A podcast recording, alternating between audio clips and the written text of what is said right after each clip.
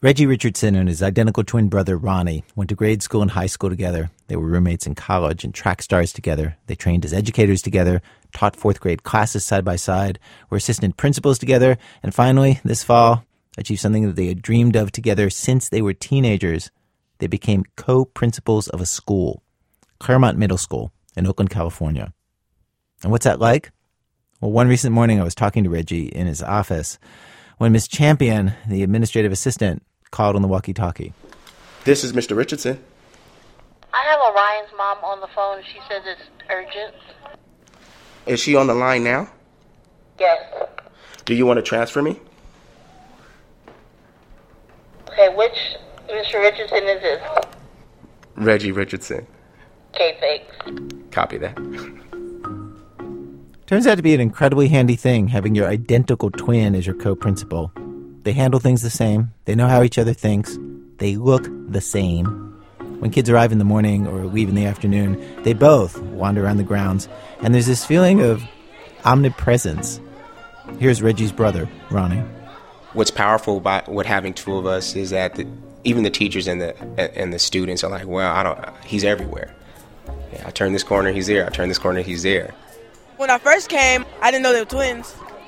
And I needed help finding my classes. So I seen one by the stairs, and then I walked down the hallway, and I seen another one. Like, they were at two places at the same time, and I thought it was one person. And I was like, what?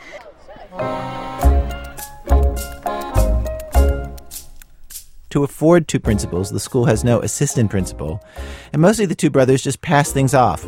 Perfect surrogates for each other. Ever wish you had a second you to help you with your kids or your job at work? That is every day for these guys. Something comes up for Ronnie and he can't meet with a parent. He just tells Reggie to do it. The morning I was there, a group of parents and kids who'd be coming to Claremont next year was getting a tour. Ronnie was the one who was supposed to lead it, which he did at first. All right, good morning, beautiful scholars. Good morning. His brother Reggie stopped into the library where the tour was starting, said a few words. The plan was that his participation was going to be brief. But then, when the bell rang, Ronnie, the one who's supposed to be leading the tour, stepped into the hallway to monitor the change of classes, which these guys do all day long. James, can you please take your beanie off, son? Thank you. And he stayed out there. Back in the library, stuck with the tour group now, his brother Reggie, vamped. However, in the interim, Mr. Richardson stepped out. You know, we get real busy, so he should be back. But I'm going to split you in groups. If we have to do a large group, we will do so. But he should be back momentarily. When Ronnie returned, the two continued the tour together for a while, and then Reggie ditched out, leaving Ronnie. This swapping tasks back and forth happens all day long between them. And since they arrived at Claremont at the beginning of this school year, everybody, kids, parents, teachers, all say they have made a huge difference. Claremont went through several principals last year, and it was chaotic. Kids were roaming the halls when they were supposed to be in class. It was such a mess, teachers say, that it drove the kids' standardized test scores down. Now, it's orderly, thanks to the Richardsons. And among the students who they've taken a special interest in are a pair of twins from the 7th grade, Faith and Hope, who've been to the principal's office many, many times since Hope transferred into the school this fall. Faith had attended here last year. Here's how Hope sees things. She's new in school, and the person she knows best doesn't want her nearby. Well, we used to share classes, but she got her switched, so we don't share any classes now. She got her switched so you guys wouldn't be in all your classes together?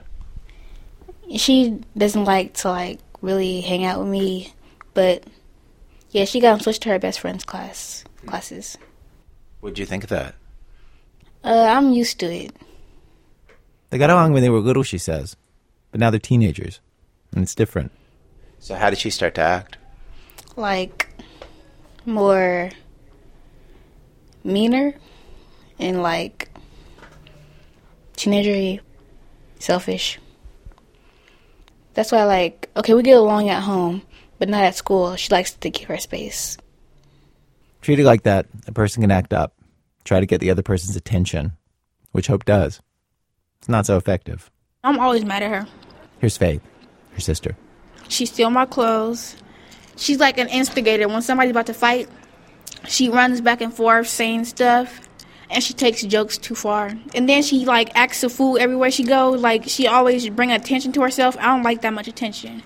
So, and everybody thinks of us as one. Like, everything she do, they say, why y'all do that? They be thinking it's me.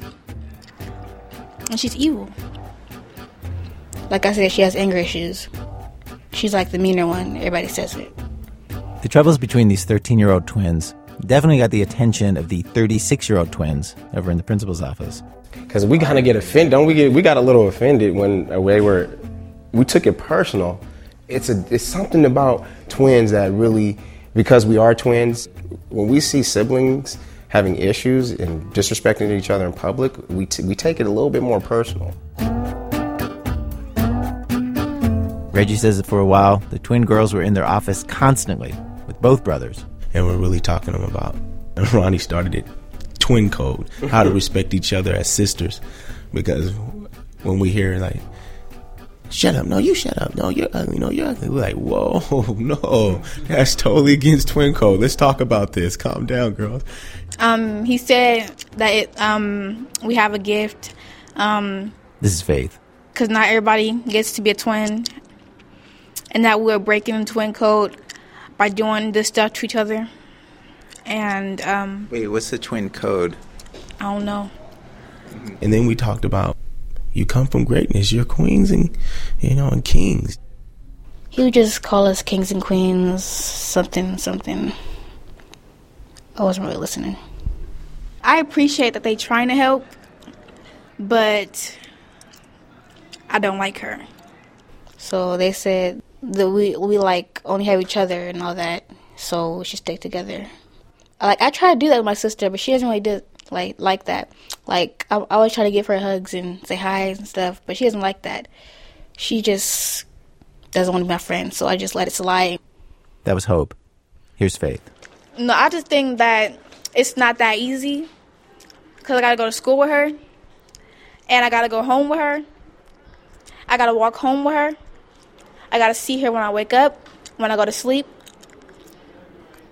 And I don't like her. That's some improvement. Ronnie says that a few months ago, they weren't saying, I don't like her. They were saying, I hate her. He says that whatever they told me in the interviews, whatever they might think, they're doing better. Because they're not in the office with us every day. They're in class. They're making strides in their academics. And this is coming from their teachers saying, wow. In November, the girls even wrote them a letter thanking them for all the time and help they've given. And for better or worse, the brothers have come to see themselves in these girls. They really want them to be closer someday. And the only question in our interview where they disagreed was, does it matter if these two girls ever get close? First, here's Ronnie. I personally, I think it doesn't matter as long as they're happy and they're individualized. Do you think it matters? I think it matters that they remain. I think they should stay close. I think that I argue that he's breaking twin code right now. No, but I respectfully disagree. I really think it's in. They're each other's pulse, and whether they believe it or not yet, I see that as they get older, they're really going to need each other. Of course, he is the one who sees a twin in his life as his pulse. And today on our show, we have people who feel this very aggressive kind of empathy, seeing their lives in somebody else's life, seeing somebody else as their surrogate. One of our stories today is about a man who did some terrible, terrible things, who apparently lots of people related to. The other story involves a scandal that shook Washington for decades, a scandal involving sex, power, cabinet positions, and here's a word I do not get to say very often, petticoats. From WBEZ Chicago, it's This American Life, distributed by Public Radio International. I'm Ira Glass. Stay with us.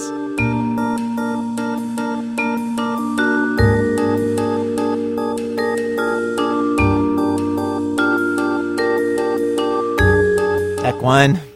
Petticoats in a twist. So this is not the kind of Washington sex scandal that we're all used to. There's no presidential candidate, president, or congressman caught doing whatever. There's no mopey press conference with his wife by his side, blah, blah, blah. The sex scandal that we're going to talk about now was one of the first sex scandals of the American presidency during Andrew Jackson's time in the 1820s and 30s. And it affected the course of the entire country in surprisingly large ways. Sarah Koenig tells what happened during what's become known as the Petticoat Affair. It all began with a pretty young innkeeper's daughter named Margaret O'Neill, or Peggy as she was called. According to accounts written at the time, Peggy O'Neill was a fox. Cherry-lipped, perfectly proportioned, white skin, thick dark curly hair, a firm, round chin. She also had very blue eyes. That comes from other accounts. That's Nancy Toms, who teaches American history at Stony Brook University in New York. She had an education. She spoke French. She danced like an angel. She played the piano. She performed in front of First Lady Dolly Madison, who was smitten with her. So clearly, she was not a yahoo, but she was crossing class lines, and that made her suspect among the ladies of Washington. And then this unfortunate business with Justin Timberlake did not help her. Surely his name isn't Justin Timberlake. No. Did I just say that? Oh, that's awful. Oh, his name was John Timberlake, not Justin. I'm sorry. Oh, I have an eye trained for opportunities like this. A lonely sailor, a pretty little tavern girl, moonlit night. That's the first time John Timberlake lays eyes on Peggy at her father's boarding house in Washington, or at least how Hollywood imagined it in the 1936 movie called The Gorgeous Hussy. Will you drink? Thank you. To Miss O'Neill, sir, in whom I am more interested than ever. Peggy marries John Timberlake very young. She's only 17. He's a purser in the Navy, which means he has to go away on long trips all the time, leaving his very young, flirtatious wife back at her father's boarding house, where all kinds of important men, especially politicians, stay while Congress is in session. She tends bar and does things women didn't usually do, in particular, talking politics, hanging around with the guests, while Timberlake is at sea. And while he was away, she came under the friendship of another older man, a senator from Tennessee named John Eaton. Took a big interest in the young couple. The husband had debt problems, and he tried to help with them. The old "let me help you with your debt problems" routine evidently works. Gossip starts flying that Peggy and Senator Eaton are too intimate, that they are consorting. Then Timberlake dies at sea. He cuts his own throat, in fact. Maybe because of his debts, maybe, rumors had it at the time, because of Peggy. And rather than mourning her husband for the customary year or two, Peggy, the widow Mrs. John Timberlake, becomes Mrs. John Eaton just 8 months later. This is not done. It's outrageous. There's even talk that prior to the marriage, Peggy had become pregnant and had a miscarriage or even an abortion. The Society ladies of Washington are thoroughly scandalized. Remember, women can't vote yet. They're not in politics. They're not even allowed to make public speeches. But that doesn't mean they're silent, especially these Washington wives who are exposed to the workings of government. These ladies in Jackson's time, they controlled social life, judged who was moral and who was not. That's how they influenced their powerful husbands. One of Peggy Eaton's biggest critics was Floride Calhoun, the wife of John C. Calhoun, the vice president. So she was the vice president's wife. From a very aristocratic South Carolina plantation aristocracy. And she was the one who first made it clear Peggy Eaton was beyond the pale. She was not going to return her call.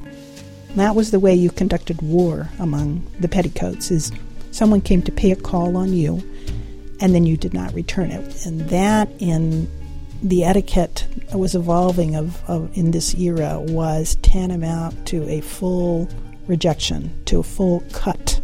And what Floride Calhoun did, the other ladies fell in line and also cut. Peggy Eaton refused to acknowledge her socially.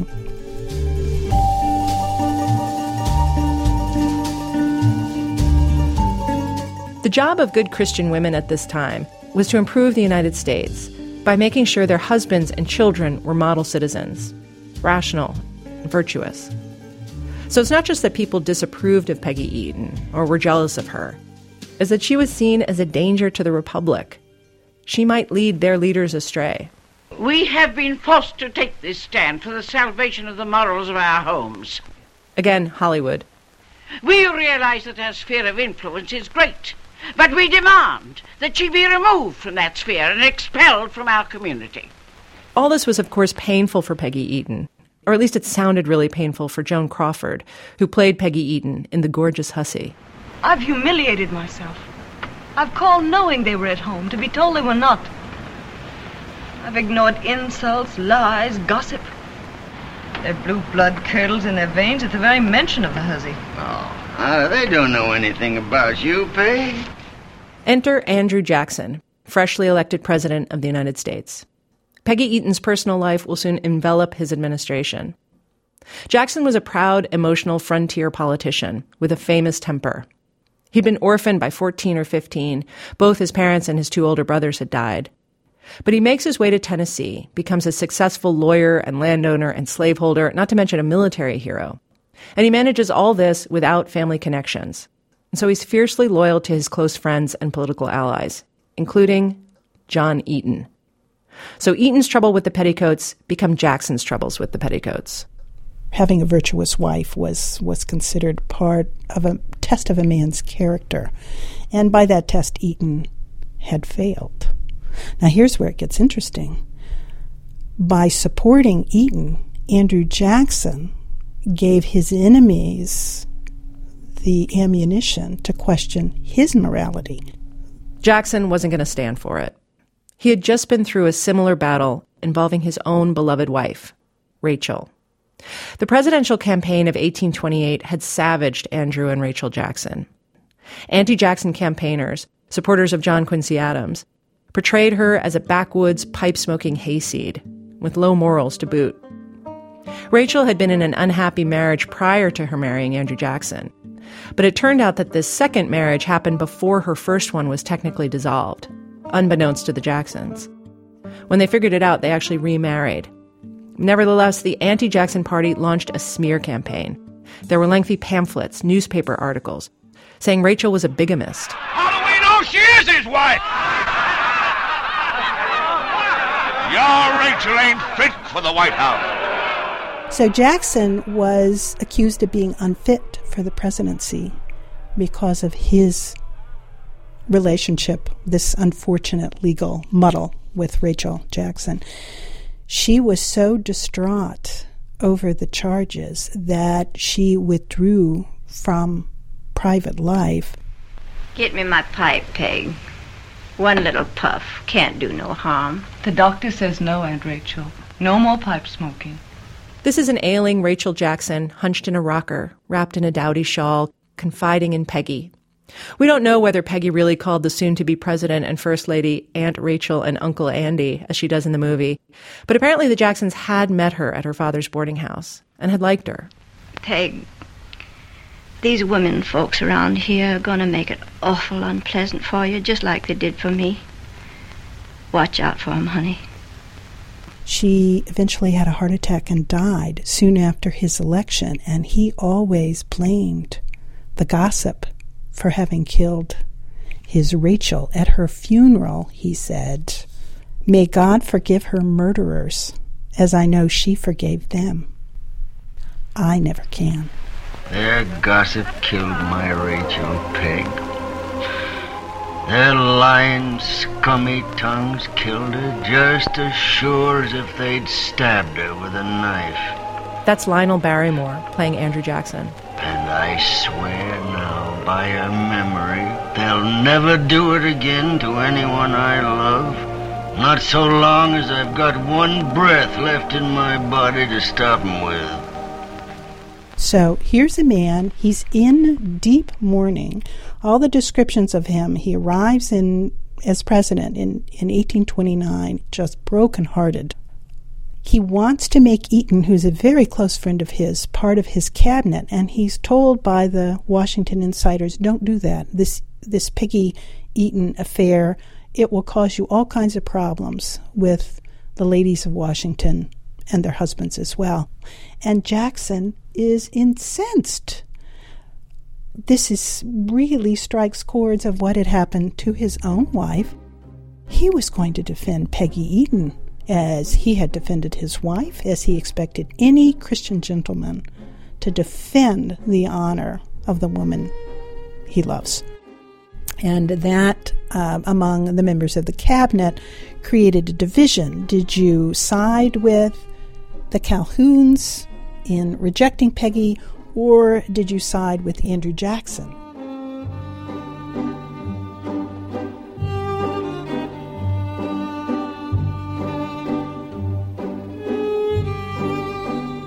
The surrogacies of this thing are dizzying. Peggy is a surrogate for Rachel. Jackson is Peggy's surrogate, fighting this fight on her behalf. And the scandal itself? Jackson sees it as a proxy for his struggles with hoity-toity enemies who are trying to beat back the progress of our country, our young, perky, outspoken immigrant country. That's a lot like Miss Peggy O'Neill.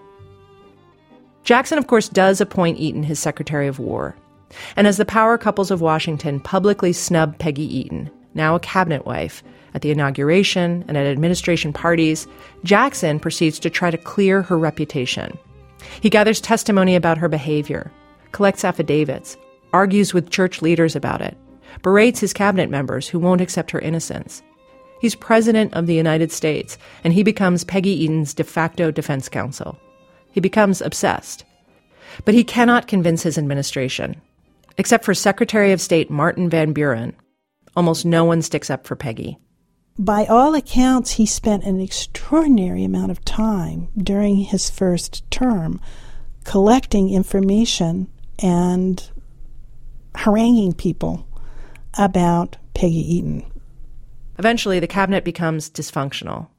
This led to the resignation, in some cases voluntary, in some cases forced, of almost the entire cabinet. They could not resolve this issue. Eaton resigned, Van Buren resigned. I hereby ask of you and accept your resignation. But this is without precedent in the history of our country. Our country is without precedent, Mr. Calhoun, but by the eternal, I'm going to have justice. Do you understand the word? Justice. Now get. And essentially, Jackson started over again. He did eventually replace the cabinet.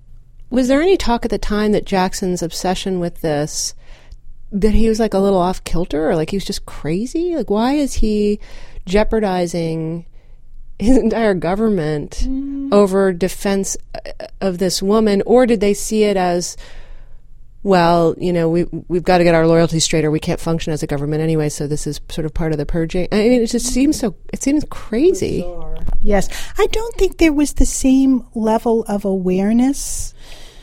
It's the historians who've gone back and looked at the amount of time, the number of letters that he wrote, that in retrospect, it's clear how obsessional he became about this. At the time, I think it was seen more as this is a partisan politics, and that it was viewed as a faction war.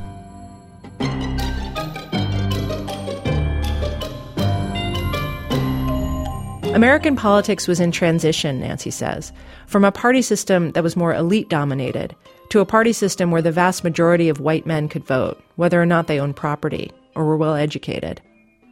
Politicians who want to get elected need to do this new thing, engage the masses, engage their base. And they found, then as now, that these kinds of moral issues engaged the base. In fact, at the time, it was seen as an issue of the elite Eastern Seaboard against the up-and-coming West. It was the common man against the aristocrats. Peggy Eaton was a woman of the people. Andrew Jackson was a man of the people. To focus on this kind of trivia, this gossip, to allow the gossip of these Washington matrons to trouble the president was a sign of this elite aristocracy creeping in, and that was completely unacceptable in the new republic. It had to be rooted out. Jackson himself, he saw this as a conspiracy on the part of the Adams party to destroy him. And thus, by defending Peggy Eaton, he's really defending himself. The person he's largely defending himself against is his own vice president, John Calhoun. Remember, it's Calhoun's wife, Floride, who led the Society women against Peggy. John Calhoun and Jackson were fighting about other things, too, not just Peggy. A hugely controversial tariff, for instance, in 1828. It's a tariff on imported goods that Southerners like Calhoun see as putting the South, and especially his home state of South Carolina, at a disadvantage to the benefit of Northern manufacturers. And as their personal fight over Peggy Eaton spirals out of control, as Calhoun gets increasingly angry at Jackson, he starts agitating for the right of South Carolina to protect its own interests, even to secede if necessary. Then South Carolina tries to openly defy federal law. In 1832, it declares that federal tariffs will be null and void within its borders. It's the nullification crisis. It's one of the biggest challenges of Jackson's presidency. That same year, Vice President John Calhoun quits. Calhoun, once he resigns, he goes back to South Carolina. He's elected to the Senate, and as a senator becomes the architect of the states' rights philosophy in the South. Jackson, as a Southerner, is sympathetic to states' rights, but when push comes to shove, he sees the Union as the top priority and faces down Calhoun and the nullification controversy. I mean, it's a major, major rehearsal for the Civil War. They eventually reach a compromise, so South Carolina does not secede. But Abraham Lincoln took a great deal of inspiration from Andrew Jackson's position, the Union above all position that Lincoln would eventually have to adopt as well. Wow. Yeah. So Peggy Eaton saved the Union. Yes, Peggy really gave us the red, white, and blue. That's and it's you and I are sitting here today. That's right.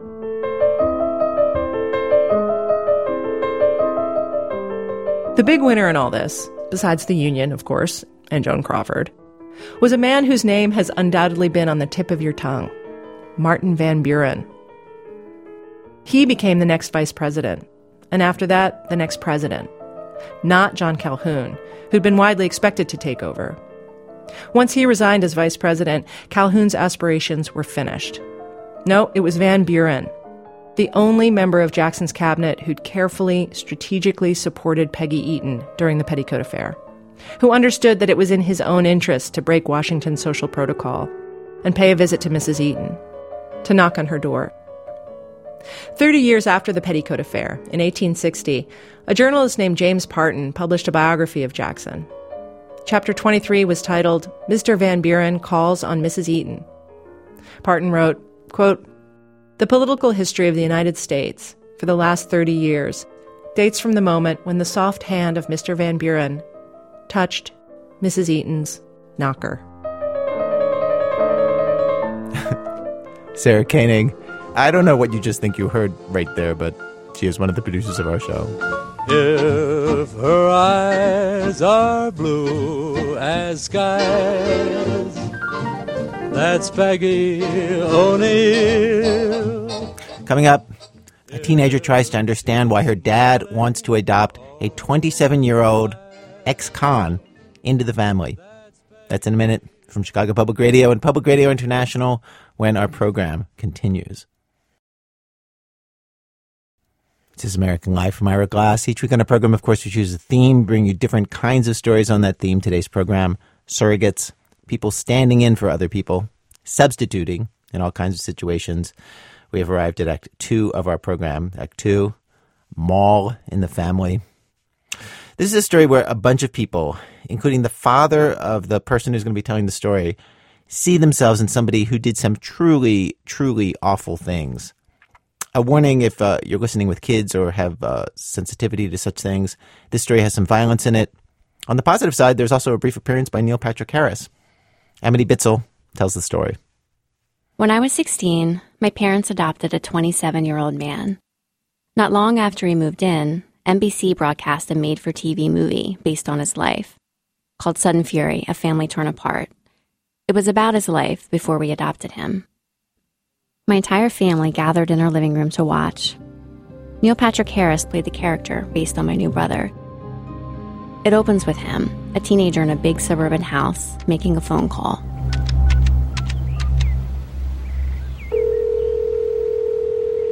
Annapolis Police.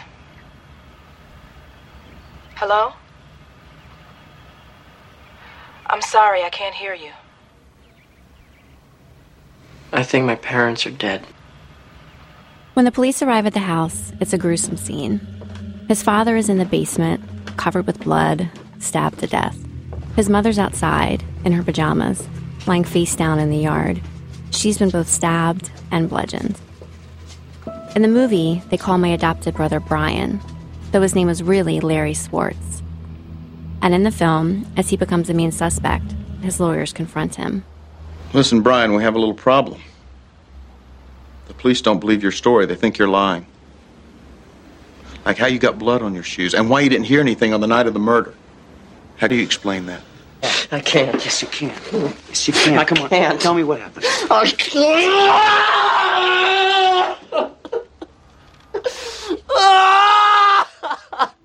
It wouldn't stop hurting me.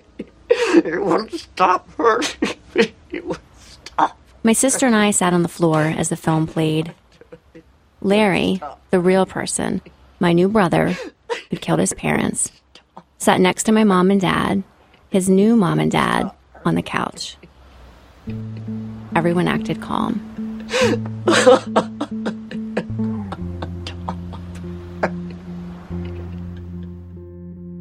The movie did a pretty good job of portraying what actually happened. A warning, this next half minute or so of my story gets graphic. He'd repeatedly stabbed his father and his mother with a kitchen knife and bludgeoned his mother with a maul, one of those big wood-chopping things that looks like an axe. The movie doesn't include this, but when the police found Larry's mother's body, she was naked. Larry's lawyer told a reporter that Larry admitted to sexually violating her. When the end credits rolled, we agreed the movie seemed over the top, almost corny, in that primetime TV way. I remember somebody, either Larry or my dad, joking about how melodramatic it all was. It was a hallucinatory experience, but also was somehow utterly banal. Let's watch a movie about our adopted killer brother, joke about it, and then get ready for bed.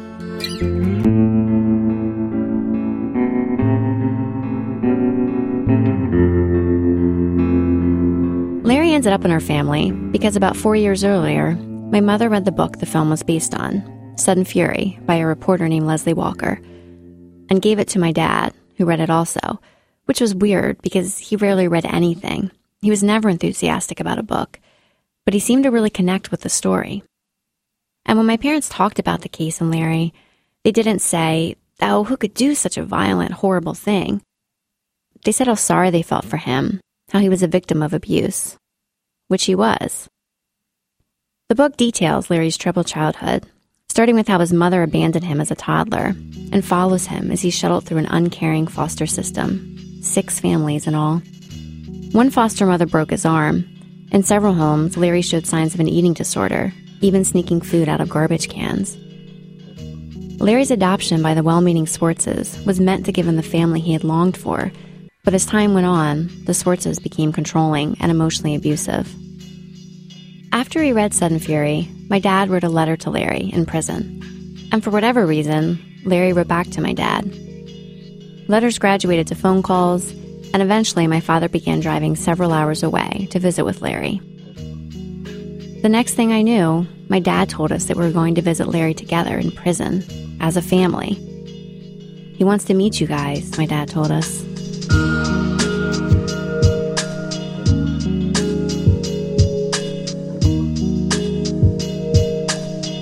We We were led into the visiting room.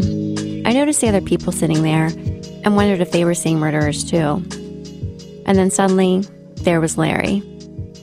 He and my dad hugged, and then my dad pushed me to hug him as well. I didn't want to, but with my dad, you did what you were told. I knew what Larry looked like from pictures in the book. Here, he looked normal, unassuming. Slight build, big dark eyes with almost girlish lashes, soft-spoken. We'd brought Big Macs and fries, and we sat there picking at food awkwardly.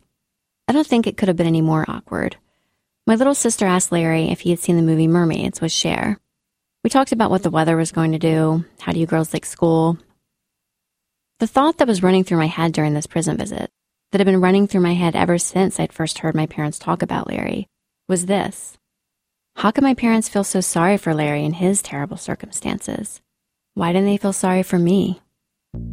Because life with my father was miserable. In my house, we lived by his rules, rules that were fluid and shifting and terrifying. Something small and accidental could set him off into rage. Maybe my sister or I broke a cup or slammed the car door too hard. Or maybe we hadn't even done anything at all. We would still be on the receiving end of my father's wrath. And once he started drinking, we knew we were in for it. These episodes usually began the same way. First, he would drink, not even hard alcohol, just beer. And he would blast music and sing loudly, always Jackson Brown or John Cougar Mellencamp. To this day, I have a visceral Pavlovian response to songs like Running on Empty. Then, after his low-grade anger regressed into full-blown fury, he might force us all into the family van and drive us around drunk for hours, screaming and swerving the whole time. Or he might go into my sister's room and smash up every piece of furniture in it. He might brandish a rifle and threaten to shoot all of us. He might hit me or my sister with a belt. Worst of all, he might wrap his hands around my mother's throat and strangle her as my sister and I tried to pull him away.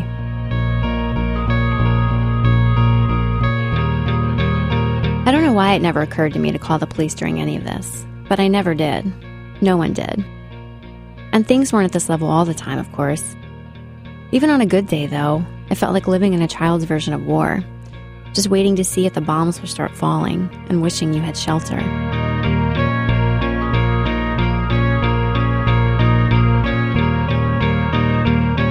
By 1993, Larry was set to be released. He'd originally had a 12-year sentence, but 3 years of that were knocked off for good behavior. The judge could have given him two 20-year sentences for both of the murders, but knocked it down to 12 years total, which shows how seriously the judicial system viewed Larry's troubled upbringing. In the end, he served 9 years. For a while, my parents had been talking about how Larry would have no place to live and nowhere to go. He would be on probation, and he would need a job. My dad was worried that Larry would be eaten up on the outside, that he needed guidance. How would he be able to forge a life for himself, especially bearing that notorious name that had been on the news, the name of a convicted murderer? And so, the decision was made that Larry would be formally adopted into our family. He would take our last name, and he would live with us in our home. There was never a big discussion about any of this. As with everything else, we were informed of the new plan by my dad after it had already been decided. I don't remember my mom saying much about it. That was how she was about almost everything, a silent bystander. It's the right thing to do, Dad said, and so that was that. But it didn't mean I was okay with it. I'd gotten used to meeting with Larry in prison, but the idea of him sleeping in the bedroom next to mine, that was a whole different proposition. I had fantasies where some responsible adult would find out and say, "Oh my God, we have to stop this." I remember telling one of my girlfriends the entire story. She was shocked, of course, though she knew what my dad was like. But when she told her mother what my family was doing, her mother said, "Well, that's a very Christian thing to do." The outside world was never coming to intervene, to save any of us.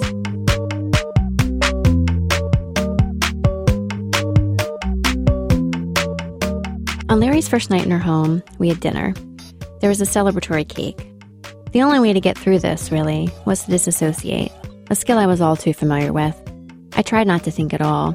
Chew, swallow, smile. And Larry was not scary or menacing, not at all. He was nice and funny. I never had any fear that he would hurt me, nor any of us. It wasn't hard to forget what he had done, because he didn't seem to be thinking about it ever. He actually took me to the mall that first week. Neither one of us had a license, and we got lost on the way. But contrary to what my dad would have done, which is freak out and start screaming and berating me, Larry just laughed and got us going in the right direction. We didn't have a lot to talk about, just chatted about movies and music. When we got there, he bought me my first pair of Doc Martens. Looking back, what's most striking to me is that Larry, the man who had stabbed and bludgeoned his parents to death, wasn't nearly as scary to me as my own father.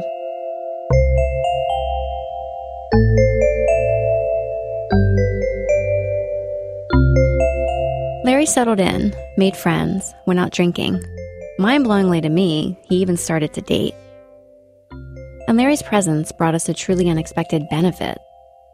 As he settled into his new life in our house, things actually seemed to get calmer in our family. Incredibly, my father stopped much of his old behavior. You could spill a drink at the dinner table and not have to cringe in fearful anticipation. It was like the outside world father, the one that smiled and was kind and funny in public, had somehow become the inside world father. My dad was good to Larry. He got him a job, they went out together a lot, saying they were going fishing, going to a bar. They grocery shopped together sometimes. There was rough housing and laughter. My dad even had an addition built onto our house for Larry, so that everyone would have more room.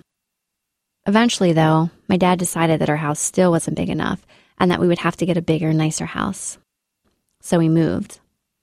That year, even though we had never been on a true family vacation together pre-Larry, my parents took everyone to Disney World, although I said I had too much schoolwork and didn't go with them.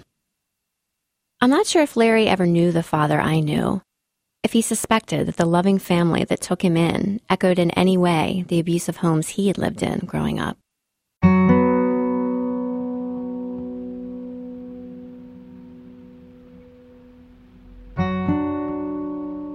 Larry is dead now. He eventually got married and moved to Florida, and then died of a heart attack there in his late 30s. And 20 years after Larry became my brother, I'm still wondering why. For years, my sister and I maintained a polite facade with our parents, never bringing up the abuse and barely discussing Larry. So much time had gone by, maybe it was best to just forgive and forget as much as possible. But in the last 12 months, my sister and I have gotten closer, and we finally started to talk honestly about the past. We wondered what would happen if we stopped speaking to our dad completely. Would that make us horrible people, evil and cruel daughters like some reverse fairy tale? Together, we decided to cut off contact. We each did this over email. Mine wasn't overly dramatic or vitriolic, just a short note explaining that I needed to stop talking to him because of all the things he had done. He sent lots of emails after I sent mine, and I read them all without responding. I'm not sure how I'm supposed to navigate this, how this new stage works. And I still have so many questions for him. There are lots of things that only he has the answer to. As I was working on this story, I was still too scared to ask him about Larry myself. Just the thought of asking him anything about the past seemed frightening. So the producer from This American Life I've been working with on this story, Brian Reed, offered to do it for me. So Brian talked to him in the studio. Hi, Brian. How you doing? Hi, Glenn. How are you? Good. They talked for 2 hours about Larry, about how the book was the catalyst for everything my dad did for him, about the big question, why he adopted Larry. He said at one point he had to explain to a judge exactly that. The judge looked at me square in the eye, which a lot of the questions he had, I'm sure, are the same questions that everyone else had. Why are you involved in this? And I just looked at him and said, everybody needs a family. And that's really the only thing that I can comment on as far as why. Everybody needs a family, and certainly this is that one young man as an adult who never really had a childhood who needs a family, especially when he gets out. Now, so I need to ask you this just because, I read the book recently, Sudden Fury. And, you talking about Larry, you've said several times, poor old Larry, and you clearly love him and are very sympathetic towards him. But when I read that book, I mean, I have some sympathy for him, for sure. He had a very challenging childhood that I find hard to imagine. But I also see a person who brutally stabbed his parents, hit his mother over the head with a maul, and sexually violated her. And so I find it very hard to you know, think of him as poor old Larry. And I wonder, what did you identify with personally in that story? I mean, to the point where you... Abuse. I mean, it's one thing to read the book. Parental abuse, obviously. And so I didn't want to go back into my childhood or too far, but that's, you know, it's...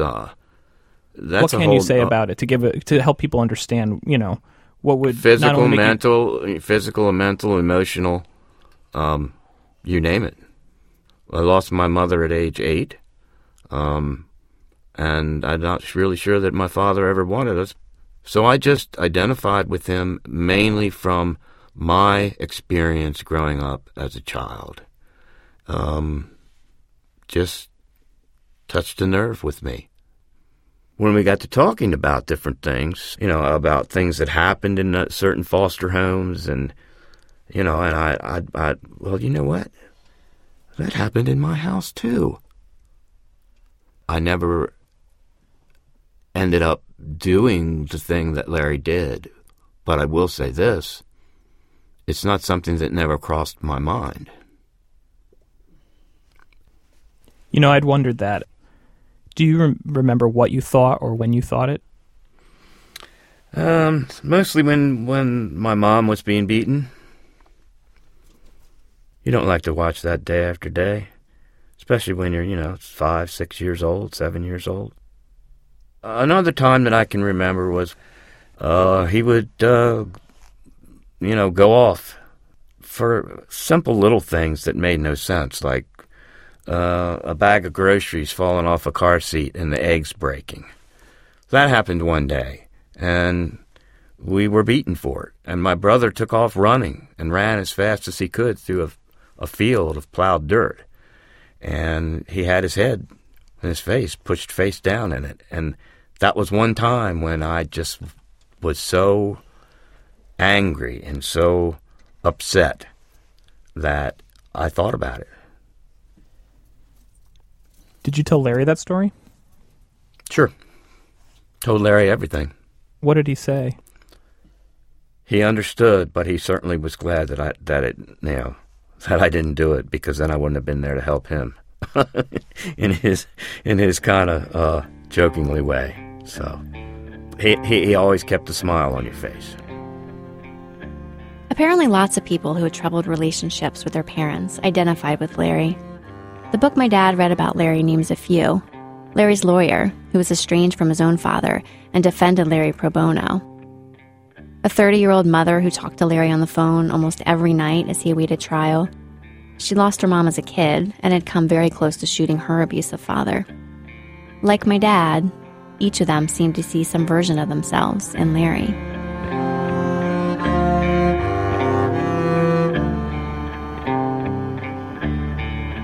My dad spoke longly about Larry. He and my mom live in Florida now, and he told Brian a good part of the reason they moved there was to be close to where Larry died. He said the Larry he knew was not the Larry described in the Sudden Fury book, that years of therapy had worked and he was a different person. He explained how honest Larry was, how generous he was, and how appreciative he was of what my parents did for him. Brian also asked my dad some sensitive questions about how he behaved during my childhood, to give him the chance to tell his side of the story. My dad categorically denied that he was abusive when I was growing up. He denied getting drunk and smashing furniture, driving us around and yelling, or strangling my mom. He denied hitting my sister and I with the belt. He denied waving around a rifle and threatening to shoot us all. No. Those things never happened. I don't know why she would say those things. Amity had a wonderful childhood. Horseback riding lessons, you know, Amity got in fights in school. I'd go and I'd get them straightened out. I mean, I was always there for her. There's different levels of abuse, but you're talking about 100% level in my case, you know, and a 0 in hers. In your case, you mean when you were a kid? When I was a kid. And are you just measuring it against what you experienced, or you think, like, in an objective way, someone could say it was abuse? In an objective way, I honestly don't see where, you know, there was any abuse at all. Because part of the reason I'm talking to you and not her is because she says she's cut off contact with you, and I wonder, what do you think her reason is for that? I just got an email yesterday from her, so that's not true. Saying that she's glad I was going to do this interview, and she wished me good luck, and... She said that she sent you an email maybe 6 or 8 months ago, you know, saying, I'm my sister and we aren't going to talk to you guys. No, I've gotten 2 or 3 emails from them, talked to them over Christmas. So she's not feeling any form of, animosity or problems. So we're fine. We're all doing fine. When you've been through so much abuse as a child, You have to think about in the back of your mind, too, that, you have these things in you that you have to keep tabs on, and you have to keep it under control. It's very easy for that to be transferred, I think, to your children when they become adults. Larry was the exact opposite. I mean, after all the abuse, he became one of the better people in the world. He murdered his parents. That's right. That's right. He sure did. So how could you say he's one of the better people in the world? He turned out to be, is what I said. Okay. One of the better people in the world. Certainly someone who goes and kills anyone is not a good person in my book. But at the same time, everyone in that case resolved to the fact that something was wrong. You get to a point as a child where you're, you feel like you have nowhere to turn, and by the grace of God, I got through it, and by the grace of God, so did Larry.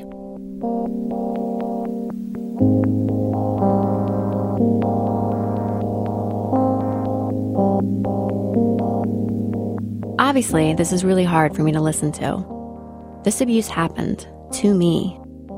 My sister and a childhood friend who witnessed my dad's behavior both corroborate my memories of him. My sister remembers the same instances of physical abuse. I did send my dad 2 brief emails to set up this interview with Brian, and one right before the interview to decline a check he and my mom had sent me for Christmas. But we did not talk over Christmas. We are not in any kind of regular contact, and we are not, in my or my sister's opinion, doing fine. What's perhaps most horrifying is this. So many of the comments my dad makes about what it's like to see your mother be hurt every day, or feeling you've nowhere to turn, I mean word for word, could have easily come out of my own mouth. There's a story my father says he doesn't remember from when I was 10. He was beating and choking my mother in the bathroom, and I couldn't take it anymore. I grabbed a pair of barber scissors, ran up behind him, and literally stabbed him in the back, between his shoulder blades. The scissors just stuck there, embedded in the muscle. He threw me off him, and at least for the time being, he left my mom alone. It wasn't a life-threatening wound or anything. I wasn't thinking that I wanted to kill him. But I do remember the intense fear I felt for my mom, and that I just wanted him to stop. And I was willing to stab him to make that happen. My dad's conversation with Brian did help shed light on some things for me. I always thought my dad's reason for adopting Larry, even if it was a subconscious one, was a misguided attempt to start over with a new family member, to right the wrongs he had done us. But after hearing the interview, I think my dad's motivation to adopt Larry was much more about his relationship to his dad than it ever was about his relationship to me, my sister, or my mother. A few months ago, I got an email from my father that I'm still not sure what to make of. Sometimes when I read it, it breaks my heart, and other times it makes me incredibly angry. It feels manipulative. He sent it to both my sister and me. My girls, it started. I want to tell you a story that I hope you will both think about hard and maybe take to heart. He went on to describe, in really frightening detail, the same story he mentioned to Brian, about the day he and his brother broke some eggs, and his father beat them for it. Then he got to his point. Even though I have not forgotten all the things he did to us, I overcame my bitterness of him and soon became to even love him. I had sworn I would never see my father again after I grew up, but was able to carry on and be decent when he was around. Being able to leave the bitterness behind was my greatest accomplishment, even though I do not have many. I'm here to tell you that things that I did were bad to you both. I regret and feel guilty all the time for being a bad father. He said that at the least we should visit with Mom. Miss you both very much, he wrote. Love, Dad.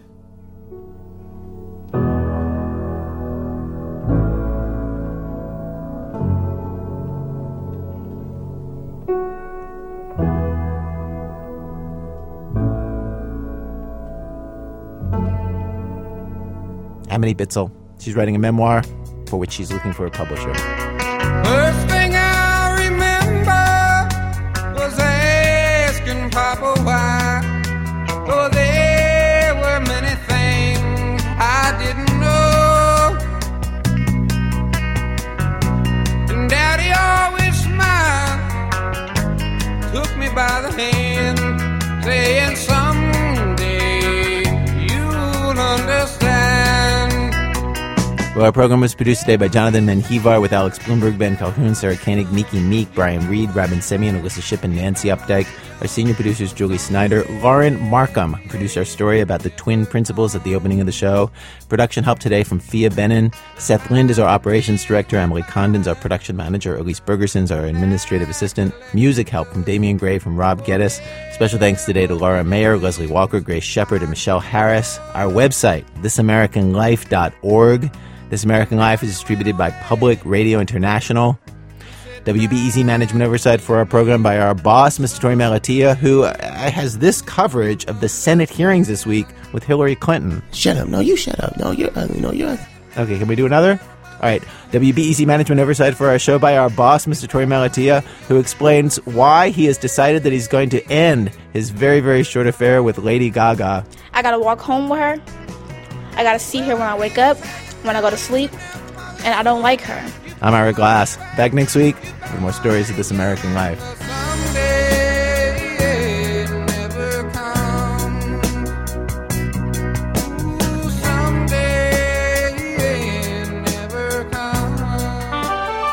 PRI, Public Radio International.